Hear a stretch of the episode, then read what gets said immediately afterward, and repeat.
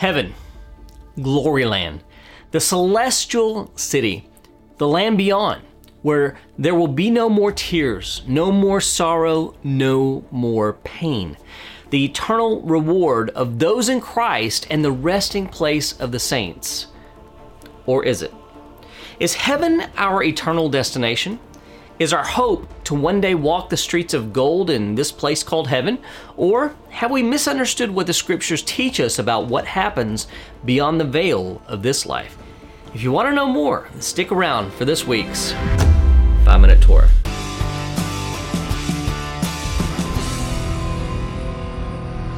This week we are studying the portion of Ha'azinu, Deuteronomy 32, verses 1 through 52, and here are the three things that you need to know about it.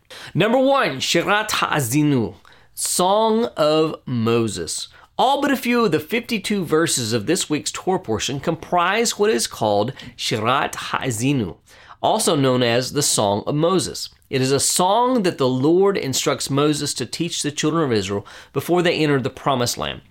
Like the Torah itself, this song is given as a continual reminder for the children of Israel to follow the Lord's instructions and keep the covenant that they made with him at Sinai so they don't suffer the consequences of infidelity.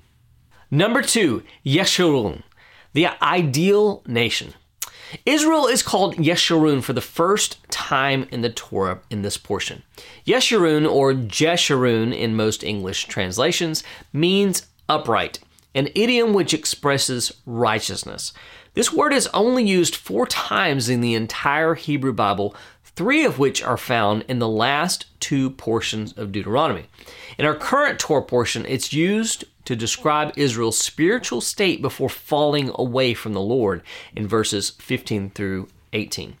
It is a term that's used to describe Israel in their ideal state, free of the trappings of sin. And number three, the death of Moses. At the very end of our Torah portion, God tells Moses to climb Mount Nebo in order to view the promised land before he is gathered to his people like Aaron, his brother. He's reminded once again that he won't be able to enter into the land, quote, because you broke faith with me in the midst of the people of Israel, at the waters of Meribah Kadesh, in the wilderness of Zin, and because you did not treat me as holy in the midst of the people of Israel. Verse 51. No one knows where Moses is buried, but it's said that God himself buried his beloved friend. Can you believe it? In just a few short weeks, we'll wrap up the book of Deuteronomy and start back in Genesis with a brand new Torah cycle. Now is the time to prepare for the new cycle by picking up a copy of one of the five minute Torah commentaries. I've had several people ask me what the difference between these books are. The difference is that they each contain unique messianic commentaries on each of the weekly Torah portions. If you're looking for a quick, thought provoking insight into the weekly Torah portions for your Shabbat table, your family devotions, your small group, etc., any of the volumes of 5 Minute Torah would be a perfect choice. And by purchasing a copy of these resources, you can help support this channel and the ongoing creation of quality messianic resources. Thanks in advance for your support. This week's Torah commentary is called The Torah and the Resurrection and comes from my book, 5 Minute Torah, Volume 2. In the days of our Master Yeshua, the Pharisees and the Sadducees debated the uncertainty of the resurrection. The Pharisees believed in the resurrection of the dead, whereas the Sadducees rejected this concept. The reason for this debate was that the Torah does not explicitly mention any kind of a resurrection. However, passages within the Torah seem to point to a resurrection. A few of these passages are found within the last two Torah portions. Last week we read, And the Lord said to Moses, Behold, you are about to lie down with your fathers. Then this people will rise and whore after the foreign gods among them in the land that they are entering, and they will forsake me and break my covenant that I've made with them. Deuteronomy 31 16. The allusion in this passage is not obvious in our English translations. However, it's more pronounced in the Hebrew. In English, we read, You are about to lie down with your fathers, then this people will rise. They are two separate thoughts one regarding the death of Moses, and the other about what the children of Israel will do after his death. In Hebrew, however, we can read the first part of this as a single thought. Shochev im avotecha v'kam. You will lie down with your fathers and arise. This alternate reading is put forth by Ibn Ezra and others.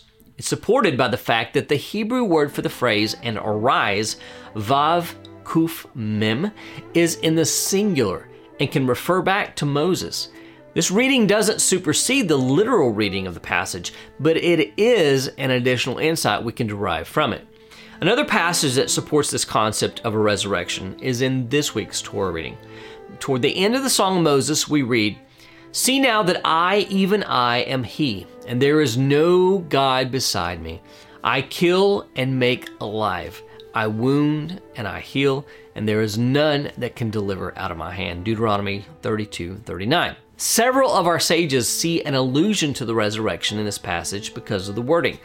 Although the phrase I kill and I make alive seems to refer to various individuals who are destined to die or live, in context, this phrase is connected to I wound and I heal. In the Talmud, Rabbah uses this passage to show that just as the wounding and healing are actions describing a single individual, the actions of killing and making alive are as well. This comes from Pesachim 68a. Ibn Ezra supports this reading with a passage from the prophets, which says, The Lord kills and brings to life. He brings down to Sheol and raises up. 1 Samuel 2 6. But whether the concept of the resurrection is explicitly embedded in the Torah or not, the debate between the Pharisees and Sadducees was settled when Yeshua rose from his grave on the third day. This concept was an extremely important and pivotal belief among the early believers. Paul claims three different times that he is being brought on trial because of his belief in the resurrection. He also tells the disciples at Corinth that the resurrection is the foundation of our hope.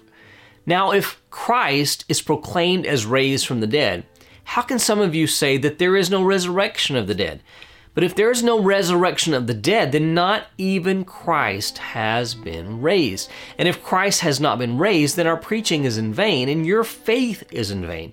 If in Christ we have hope in this life only, we are of all people most to be pitied.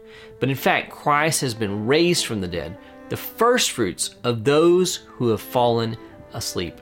1 Corinthians 15, 12 through 14, and 19 through 20.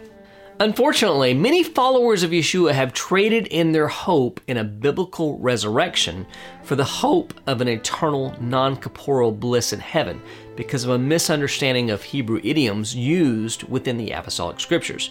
But the scripture never speaks about heaven as the eternal resting place of the righteous.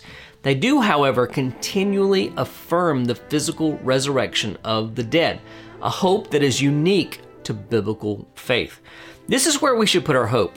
In the book of Revelation, we read, And I heard a loud voice from the throne saying, Behold, the dwelling place of God is with man. He will dwell with them, and they will be his people. And God himself will be with them as their God. He will wipe away every tear from their eyes, and death shall be no more. Neither shall there be mourning, nor crying, nor pain any more, for the former things have passed away. And he who was seated on the throne said, Behold, I am making all things new. Revelation 21, verses 3 through 5. No, the concept of a physical resurrection is not one that was newly imagined by Paul or the apostles. It is one established in the Torah, revealed by the prophets and sages, demonstrated by Yeshua, and elucidated by the apostles. It is our eternal hope and the future reality. May we never give up on that hope as we await our Master's return. I'll see you again soon with another messianic insight into the eternal Torah of God. Blessings from Emet HaTorah.